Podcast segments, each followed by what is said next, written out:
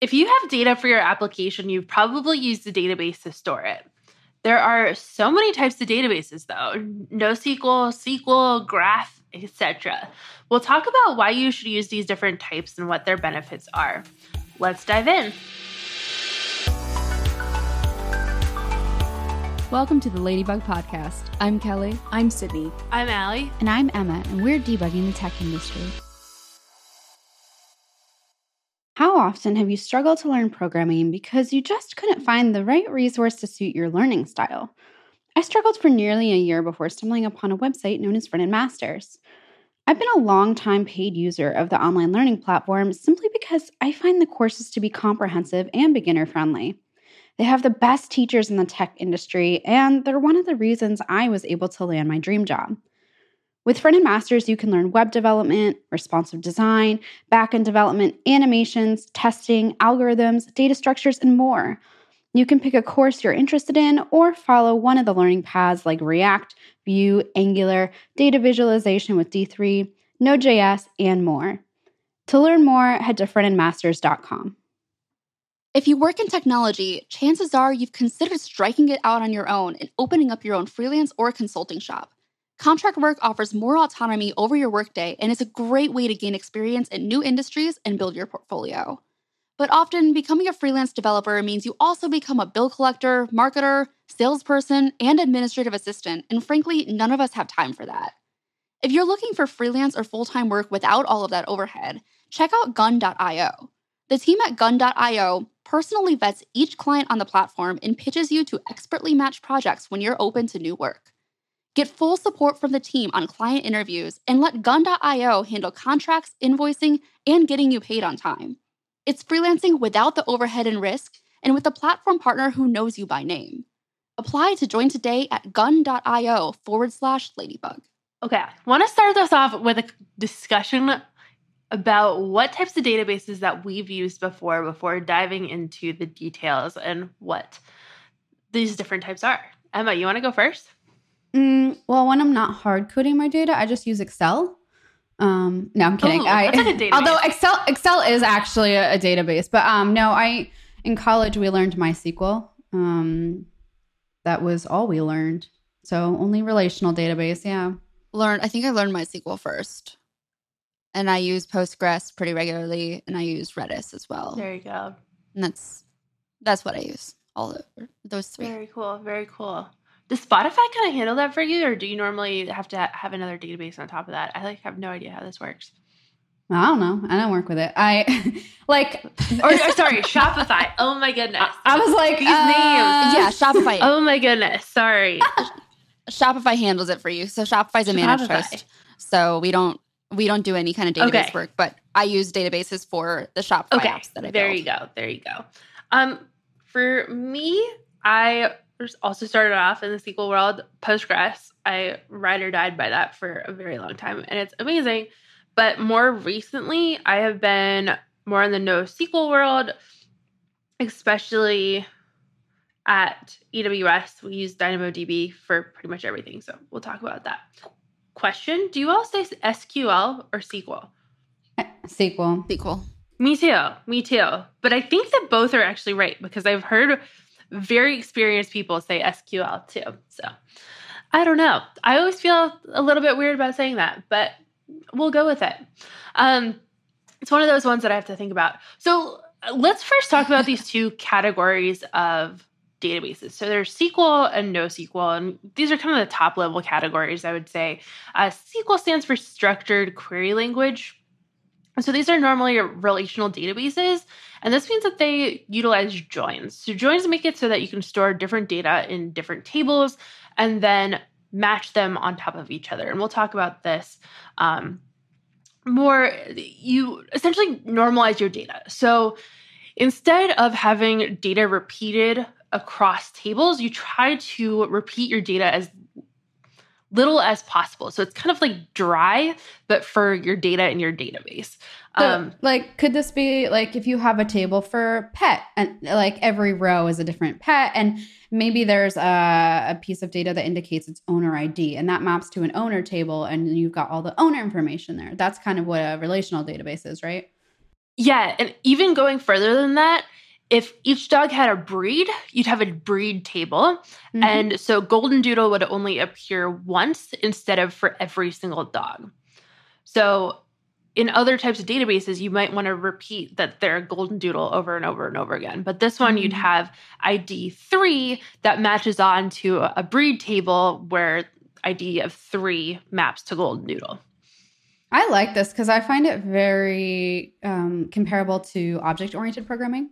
And yes. like, I, yeah, I remember in college we had to make a zoo database. And so that's always how I thought of relational databases was like, if you had to create a zoo database, how would you break up the tables?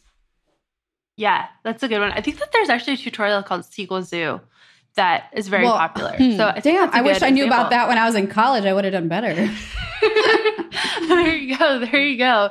Um, there's lots of different SQL databases. So it's like a family of databases. There's Postgres, there's MySQL, there's SQLite, which is interesting because it's kind of like a file within your file system. Um, each one has a little bit of different properties.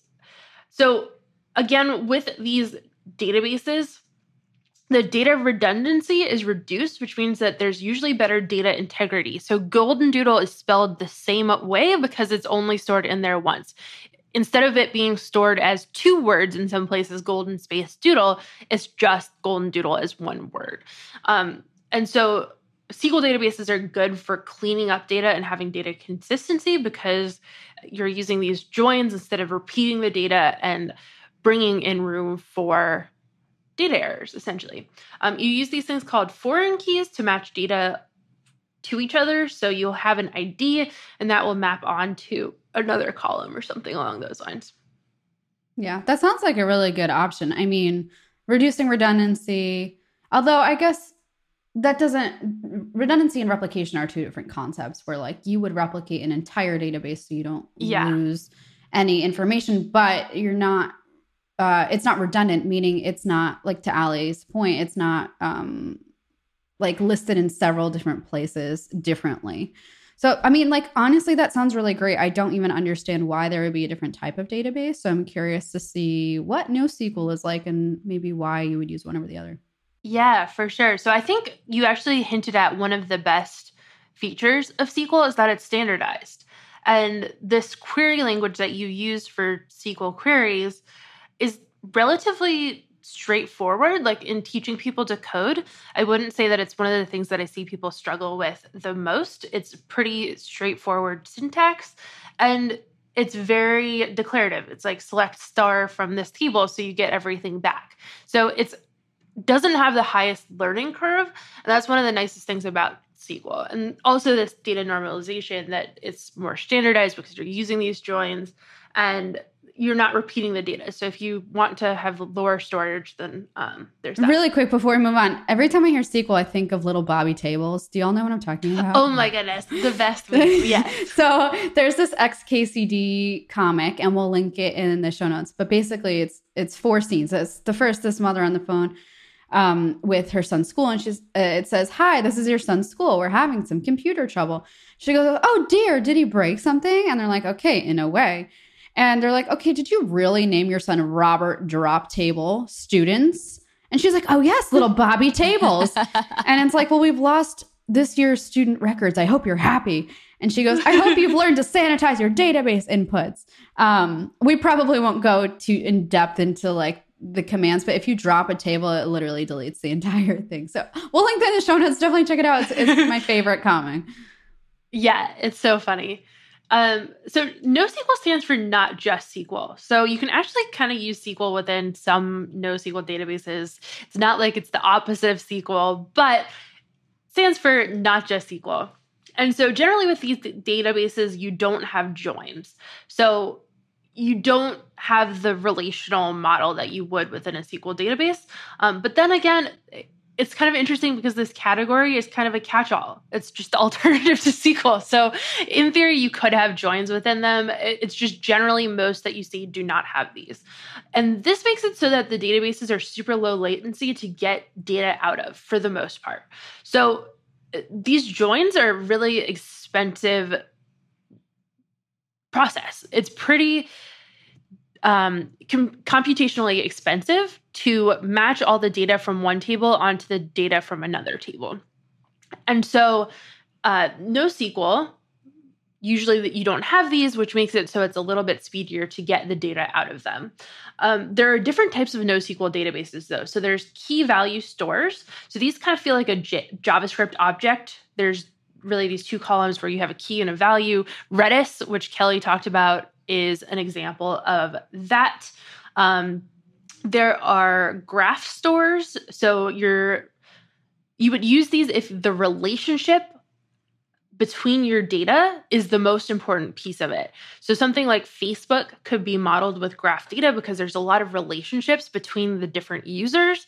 So Neo4j is a big example of that. There are also column stores.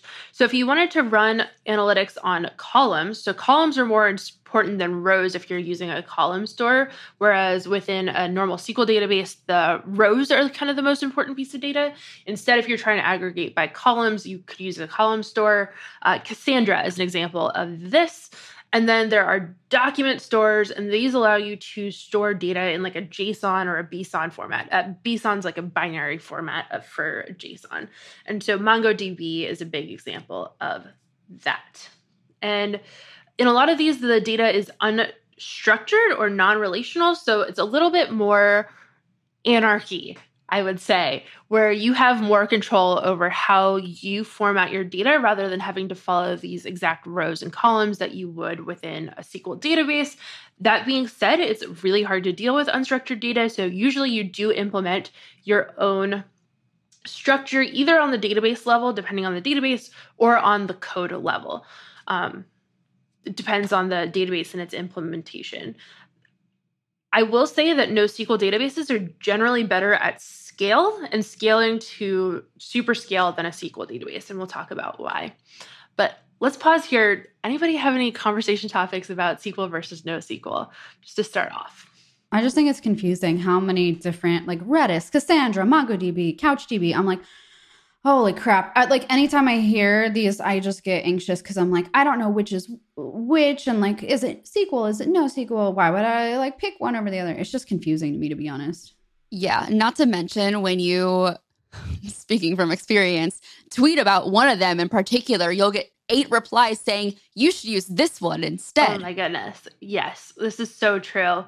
I think I tweeted about using DynamoDB for something, and somebody was like, "Why aren't you using Postgres?"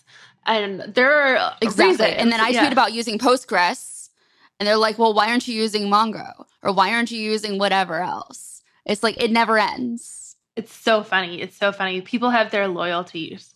I I am loyal only to myself. Yeah. Just like as a quick side note, because I'm primarily just a web like a web dev and I deal more with like design than I do like backend side of things. Like I could probably set up a database, but to be honest, I would have no freaking clue how to connect it to the front end. Like I, I have not built a modern full stack application ever in my life, and so just if you're listening and you're confused as hell, so am I. yeah, like I, I'm, you know, I'm working on the Shopify app, which obviously has a database component to it. It has to for a number of reasons, and I am working with a contractor to handle the database side of things and build out the API that I need to, you know, tap into to uh, manipulate data, pull data, whatever I need to do, because that is not my area of expertise. And I think that's a, it's an important, you know, point to make. Like we're talking about, you know, giving you like a high level overview about all these things. You don't have to know all of these things. There, are, one, there are resources if you need them. Two, there are people if you need them.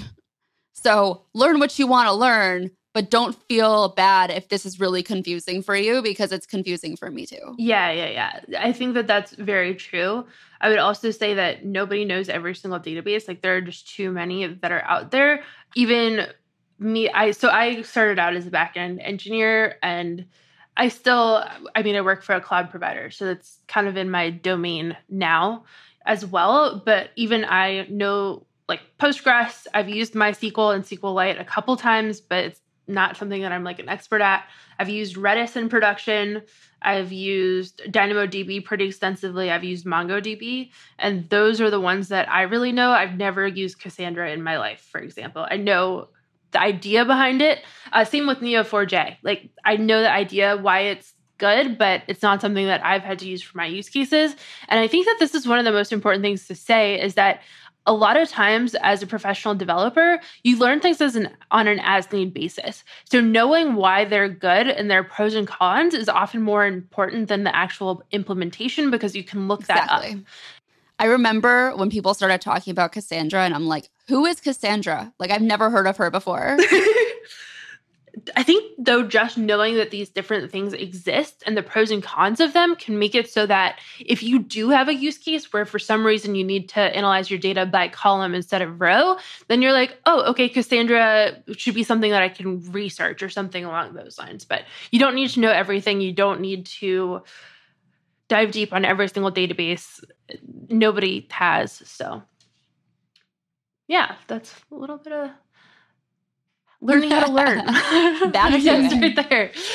Back to that. We have an episode on that, not to get too pluggy. So, to talk about how these databases are structured, especially with SQL databases, there are tables. So, tables are a type of data. So, again, we're going back to this dog example. Um, individual dogs could be a table owners could be a table breed could be another table. If it's a doggy daycare maybe the days that they're in daycare. So you have these different tables to store different types of data. Uh, for a blog it would be maybe a post and then a comment. Could be two of the tables that you'd have within that schema. Um, and then there are columns. So columns are normally the pieces of information that you want to have for each dog. So, for example, their age, maybe their weight, maybe their birth date. And then for breeds, it would be the breed itself, maybe some characteristics of the breed. For the owner, it would be their name and their phone number so that you could contact them. Those would be some of the columns. And then the rows would be the dogs themselves, the breeds themselves. And that's another really important part of these SQL databases. There are also IDs. So you normally will have a primary key that will be a unique identifier for each item in that um, database. So these will sometimes be serialized. So it'll be 1, 2, 3, 4, 5, 6, 7, 8, 9, and 10. Sometimes you'll also see uh, UUID, which is a randomly generated unique identifier. This depends a lot on use case and what you're needing to do there and what you need to do with them in the future. And then so in a lot of databases, you model based off of the types data. And so it kind of matches this object-oriented programming paradigm of relating your data to what's in real life, right?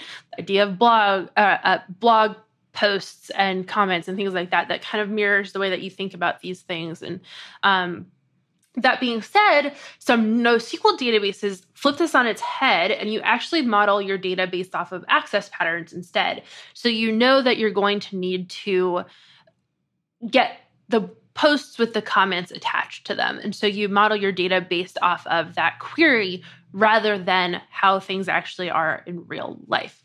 And so it's a little bit of a different paradigm, but something important to note, especially DynamoDB. This is a big mindset shift from a SQL database.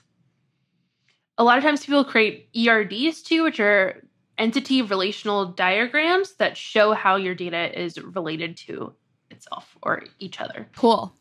That was good yeah. explanation. I have nothing to add. Cool. I'm just like I'm just sucking it yeah. all in. Cool. Cool. Do all those different pieces of data make sense and why you would need them? They do. Yeah. It, yeah, it's essentially like a Excel sheet. Yeah, exactly. That's scaled up. Uh, especially for a SQL database. And I think that's why SQL is such a great entry point to databases because a lot of people have used a spreadsheet before. And so you can kind of imagine your SQL database as an Excel sheet. Like you probably wouldn't want to use Excel at scale because you can't have a bunch of connections to it, and it's not going to be able to scale with your. Emma's app. going to try.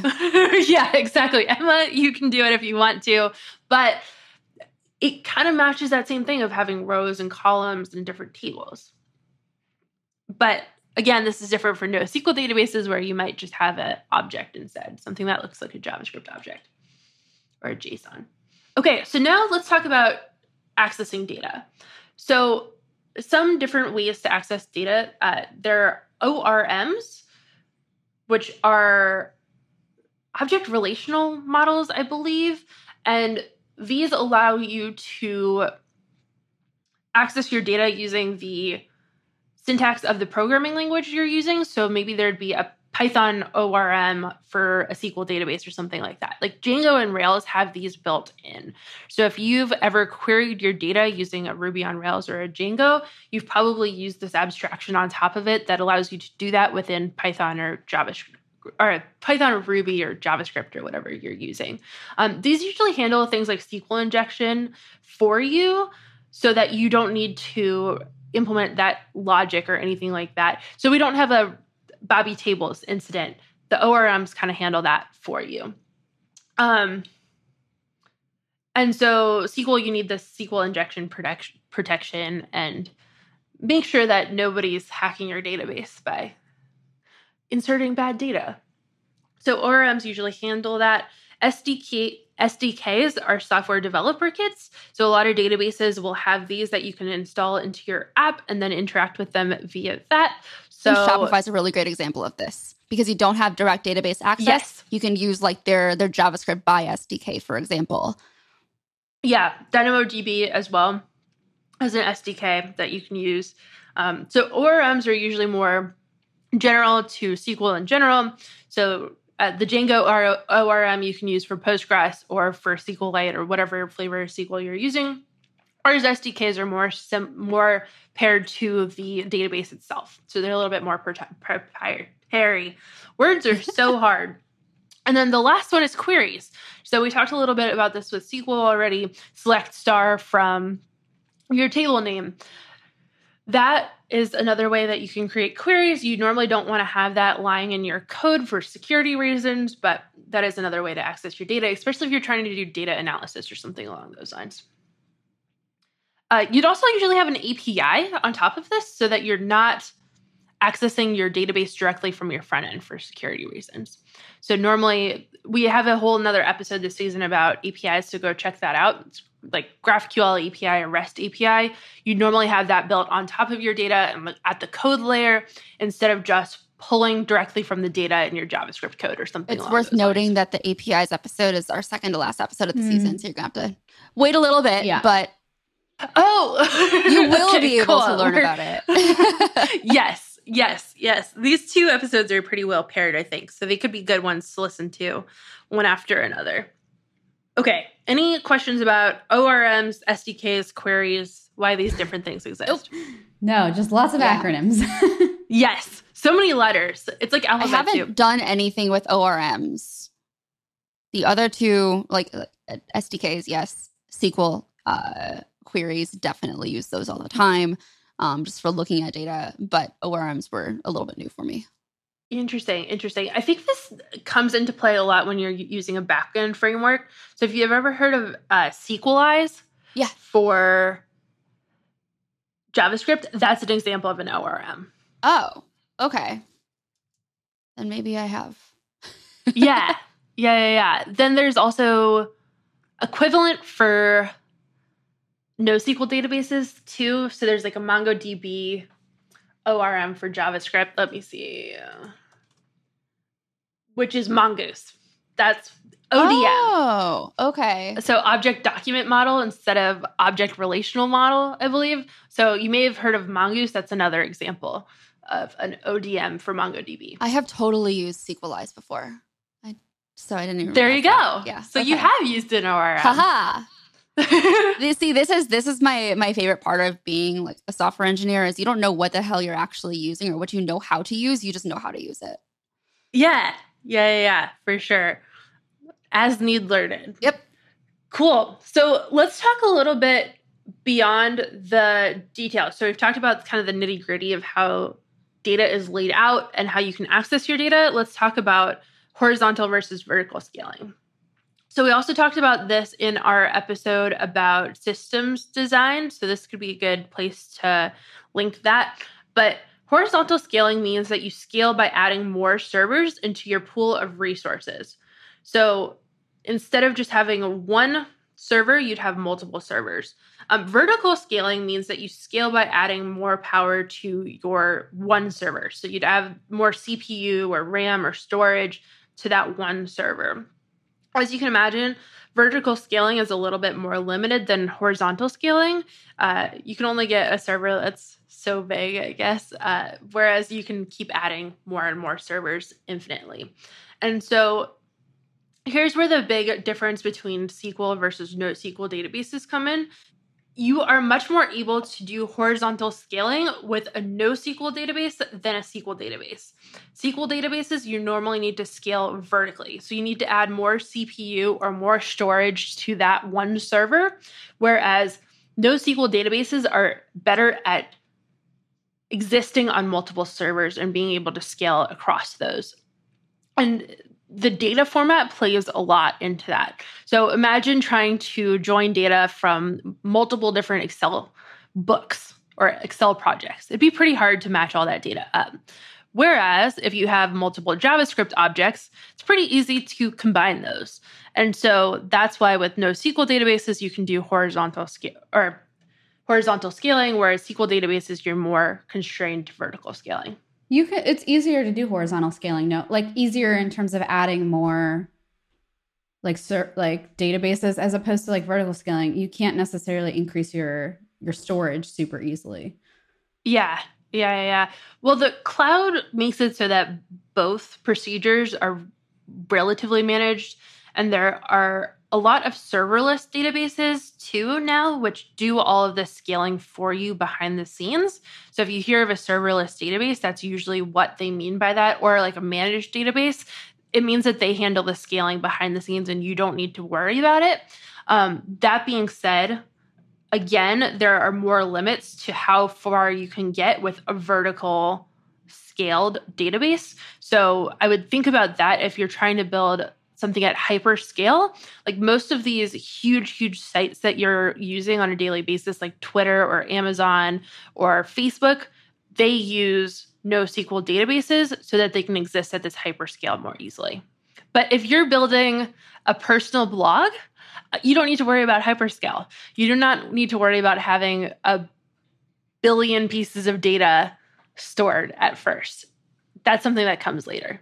What are some things that we should be thinking about when picking a database?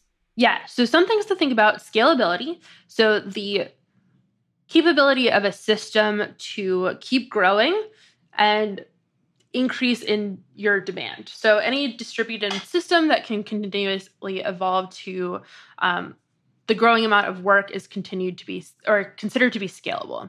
So scalable if it can keep growing as your audience grows or your amount of data grows. Reliability is that a system will probably fail at some point, but how does it deal with that failure? And so again, this is one of the more difficult pieces of vertical scaling is that you have this one database server and if it goes down, then your database is down. Whereas horizontal scaling, one of your servers can go down and the rest of your system can keep functioning. Availability is the ability to give a response. Uh, efficiency is how fast you can get the data back to somebody. And then manageability is the ability to actually manage it and scale it and make sure that it's still working properly. Um, and then another thing to think about is how many connections that you can have to your database at once. So I think Postgres is limited to like 100 connections at once, I want to say. Something along those lines. It's in that um, that area. So you can't have a bunch of apps connected to that one Postgres database because it only allows for a certain number of connections at once. Whereas if you have a database that allows HTTP requests to it, that can handle a lot more requests. A lot of these serverless databases or databases that are optimized to work with a serverless stack, like a um, AWS Lambda function versus a full scale normal monolith Rails app or whatever, is that you want to look for a database that can handle a bunch of connections to it at once because you have these serverless functions that are popping up. They need to make a connection to your database and then they're essentially torn down, they're ephemeral. And so you need to really think about how many connections that database can take. Does that make sense at all? Yes. It's just a lot, and it reminds me a lot of our. It, a lot of this reminds me of our systems design episode, which we did last season, I believe, in season five, if, if I'm not mistaken um, a lot of this yeah, we talked about at that point because it, it's all related, right? it's Yeah. relational. it very much is. It is. It's a lot of the same information, just in a more specific format, I would say. I have a really completely unrelated comment to make. I really appreciate your use of the word ephemeral. I don't know. It's one of those don't words like you don't often hear actually used in context, like in just casual day to day conversation. So I just appreciated it. I feel like it's one that I use more and more since I work in serverless. something that you have to think about a lot. And so I get to bring these SAT words into my real life. Cool. Let's talk about my, one of my other favorite pieces of databases, which is indexing. So you can add indexes on a particular database or d- uh, specific column in a database or a certain field on it and this is going to make it so that doing a performing a query on that data is going to be much faster. So behind the scenes they usually use either a balance tree or a B tree or a hash in order to implement these and you can select okay I want to index on this name column I'm going to use this at, to query a bunch and then you can make that much much faster by implementing that index. I think this is very cool. I've never heard of the the balance tree, yes, but the other the B tree. Yeah, the B plus tree, I think too. It's not even normal a normal B tree. I like it because it's these data structures that you hear about in like CS, but not too much on the job, and they're actually being used by people. They're actually useful. Unlike the uh the proofs that we learned in school. I've never heard of indexing before, so I'm not very useful to this conversation, to be honest. but oh, no, no, no. This is another one to think about as your data scales. Think about your data access patterns. What are the things that you're needing to query on a bunch of times? And then add an index to that column so that you can get that data back faster, especially as you grow. Uh, because having these data structures means that it's going to be much more efficient to traverse the data than if you're having to loop through it. So we should do an episode on big O notation at some point. Have we done anything like that? We've talked about CS stuff, We've right? just talked about some CS stuff. Yeah, we, well, we talked about it in the algorithms episode. that's right. Um, oh yeah. Okay, I don't go know- check that out. Yeah, I I feel like it's hard to. I think they're they're related too much, and I think we've already done an episode. But if you would like to hear an episode specifically about runtime, performance, and uh like runtime, wait, those are the same thing. Performance and space, time and space complexity. Let us know. Yeah, for sure, for sure. So think about it. So you want to go through your table and find every person named Steve, for example. If you don't have an index, you're going to have to loop through every single row and see if the name is equal to Steve, which is an O of N uh, operation, right? You're looping through every single row and checking it. Whereas if you have an index, you could have a data structure that divides people by name in the first place. So then you only have to traverse a tree, which is O of O log n instead of O of n. And so that's much quicker. So that's why you add indexes to columns and databases. it makes sense, but it's also difficult to visualize. Yeah, for sure, for sure. It becomes more clear once you have these data access patterns. So if you're needing to access people by name a lot, or if you're needing to access, this is a good example. If you're needing to just access the columns that belong to one, or sorry, the comments that belong to one blog post, indexing based off of the ID that links that comment to the post itself would make that query much more efficient. Okay, that would it. be a more real to world situation than querying on people's names, which could happen too. Yep. Finding all the Steves is important. Let's take some time for our mid roll sponsors.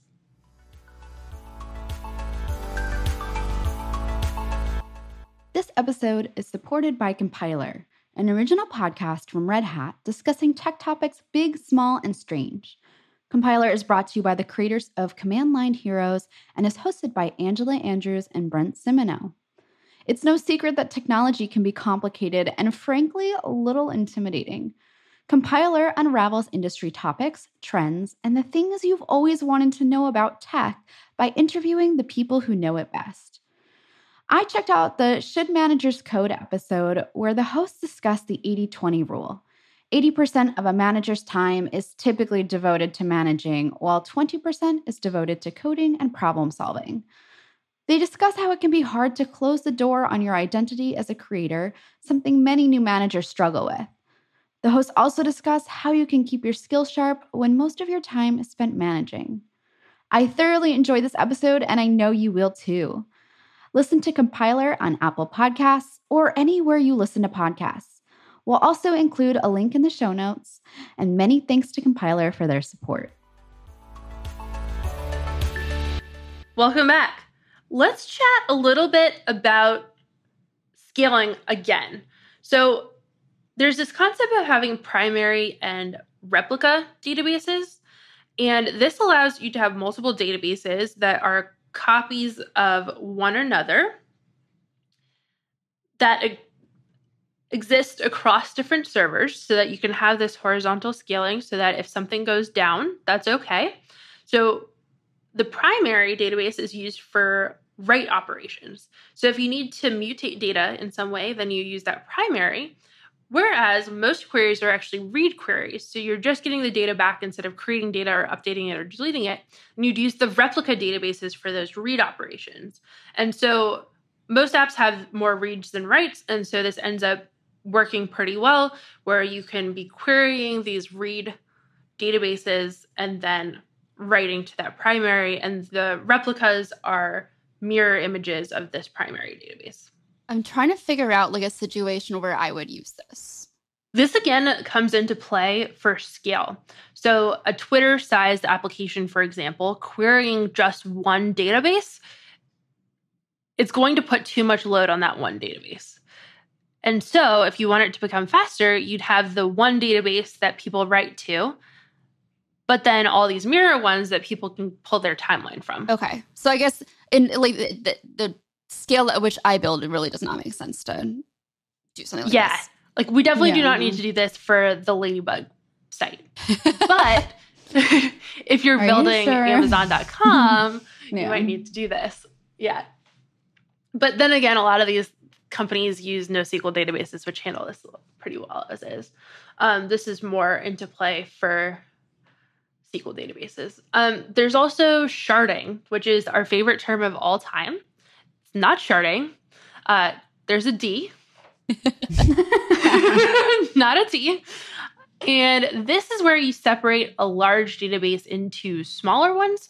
So they have the same schema, but the data is unique to each shard. And then you use a hashing function to find the database that your data is actually stored in. This can be difficult when you're resharding, when a single shard can't hold more due to growth or uneven data distribution. So there's this idea of the celebrity problem.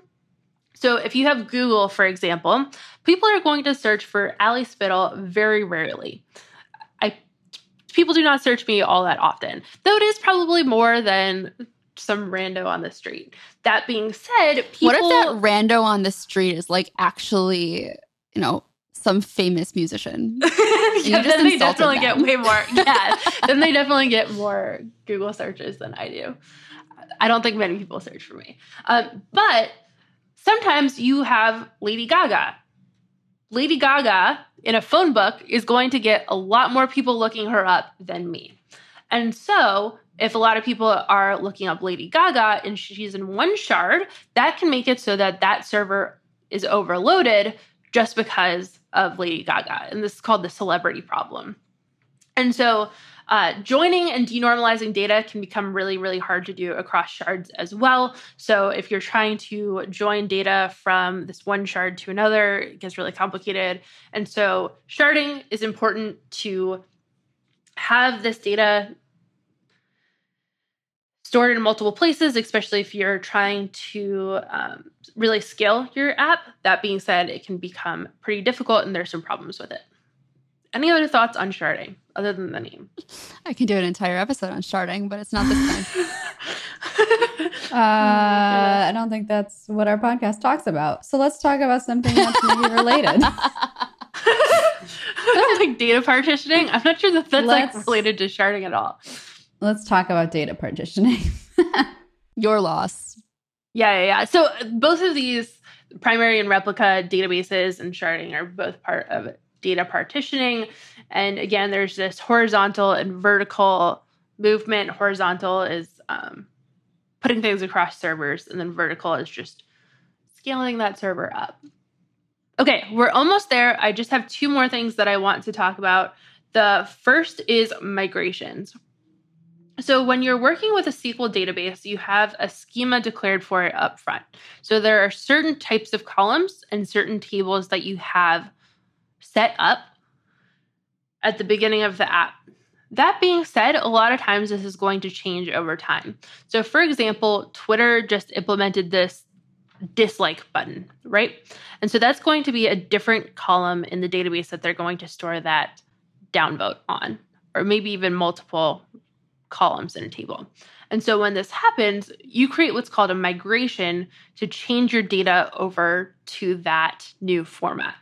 And so this happens a lot for a lot of applications at the application level. So Ruby on Rails or Django, they handle this migration process for you. So in your code, you write the migration script and then it's done for you. It's important to keep these migration files because it shows the evolution of the database over time and allows you to roll them back if something goes wrong. So if for some reason you're trying to add this new column and your database is not handling it well, then you can roll it back and go back to that previous version more easily. Um, so that's migrations. Have you all used those before? I Not at all. have been affiliated with people who have used them. there you go. There you go. Well, if you've used Sequelize, they do migrations. I believe. yeah, yeah. So it wasn't anything like I particularly like wrote or Yeah, had to do, but I I had to tangentially use them if that makes sense. For sure, for sure. It's actually really interesting because some full stack frameworks, they do the migration for you. Other ones, you write the migration. So in Ruby on Rails, you write the migration and that updates the database. That being said, in Django and I think Sequelize, I forget, it's been a while since I've used Sequelize, but they actually, you change the data model in your application and then they write the migration for you. So it's interesting how that changes from framework to framework. And another thing that I want to briefly chat about is the CAP theorem. This is one of the really important pieces of systems design. And this is the theorem that states that you can only have two out of the three between consistency, availability, and partition tolerance. So, consistency is that everybody is getting the same data at the same time. Availability is that no matter what, you give a response. So there's always some sort of response available. And then partition tolerance is that you can have multiple partitions of your data. So this CAP theorem says that you can only have two out of the three. You have to sacrifice one. And different databases have different two out of the three that they implement. And so that's something to think about when you are choosing a database as well, which ones are the most important. This is a, maybe a, a stupid question, but like, do you ever think there will be a database that doesn't have to sacrifice one? Or is that not even possible? I don't think it's possible. I think that's the idea of the theorem that like can't happen. I mean, you never know the future, but just from a logical basis, unless there was some super powerful internet that can't go down or something like that, I, I don't know how it would happen. So, again, a lot of SQL databases are not partition tolerant. So that means that you can't have multiple partitions of that database. Um, and if you need to have a front end for your application, that kind of counts as a partition as is because you're trying to access the data from multiple places. Availability, if you want to have offline data for your application, you need to have availability included. That's another thing to think about. And then uh, consistency.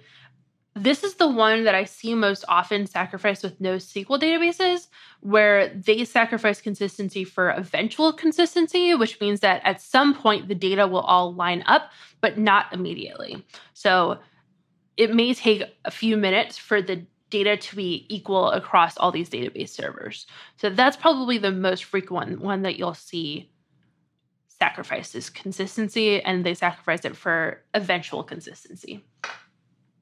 I feel like generally speaking, it would be impossible to have a, this perfect situation where you don't have to sacrifice one. Like, in, Yeah. in what in what area of life, for anything, do we have this perfect scenario where it's is it's like the the the client dilemma? Pick you know pick two out of three. Do you want fast? Do, do you want it fast? Do you want it right? Do you want it cheap? Can't do all three ever. For sure. Cool. Well, any other database talking points that I left out? Um, I would love to know what databases are. good, good. um, I think we're a little late on that one. But they're a thing that stores data. There's no hope for you anymore, Kelly. Finally, somebody admits it. it's actually kind of a hard thing to define other than with the term data, I think. Yeah, Stores your application information. it's it's a it's a, it, yeah it's a, a table. I don't know. I don't know. This is a really difficult thing to define. It is. I would Google it, but that's cheating. Yeah. Somebody has explained it, I'm sure, at some point. You can't. Uh, nothing defines database without using the word data. Um, Oracle has as a database is an organized collection of structured information or data, typically stored electronically in a computer system. Having an on paper database would be pretty fun, though. no, thank you. yeah. I'm good, thanks. I don't know. I don't know. You could just hire a bunch of people to write down all the information for your app and then type it back out. It'd be pretty iconic. All right. Cool. How about we do some shout outs? Let's do it. Let's do it. Uh, Emma, I'm gonna put you on the spot. Uh, okay, this is gonna be a weird shout out. Um, the first book that I bought on my Kindle is called Hidden Valley Road.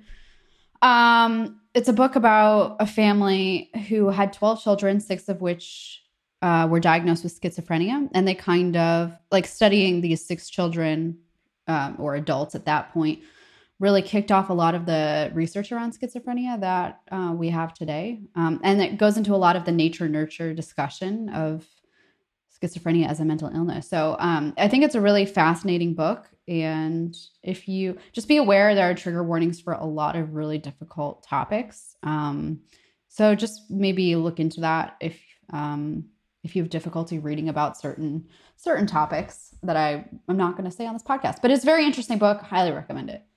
Kelly, how about you? So I uh, started a newsletter um, that I'm calling your friend's guide, your friend's guide to entrepreneurship, um, and I'm emailing out every Friday morning. It does not take any more than five minutes to read each uh, newsletter because time is limited. Um, I'm having a lot of fun writing it, and if you would like to uh, subscribe, I am currently buying the domain your friend's guide to entrepreneurship.com as we speak. Ooh. You know what's going to bother me about that is that you can't have apostrophes in URLs, but sure. I can't help you with that one. I know, I know, I know. You gotta go reinvent the web for that one. Uh, Ali, what about you? Yeah, mine's a weird one. I've been using the Peloton app. Yeah. I don't have like a, yeah. yeah, yeah. I don't have the bike or the treadmill or anything fancy like that, but I do have the app, and they still have a lot of really great workouts, even though you don't have the machine. So, uh, if you have a Chase Sapphire Reserve credit card, they have like a free subscription right now. So, just a little bit of a plug. Yeah. And if it if you don't, it's twelve dollars a month for the app. yeah, okay, It's- yeah. pretty affordable. Um, but too. they have, less than a gym membership. Like uh strength based workouts. So like upper body, core, lower body, there's bar, there's Pilates, there's stretching. All of these are available on the app. Highly recommend. Um, I am I think I'm contractually obligated to talk about Peloton at least four times a day. Um, since I do own a Peloton. So we'll count this as one of those. I just realized that I bought the domain your friend's guide to entrepreneurship.com. I even bought the wrong domain name. oh no. Speaking of Oh, twelve dollars no. that I just threw away. Shout out to all my dead domain names like it's time for dot wine and um catgenerator.com. There you go. You gotta have those domains. Um, if you like this episode, go ahead and tweet about it. We'll select one tweeter to win a copy of the DynamoDB book by Alex DeBrie. It's amazing. I learned a ton from it, so be sure to tweet. We post new podcasts every Monday, so make sure to subscribe to be notified and leave a review.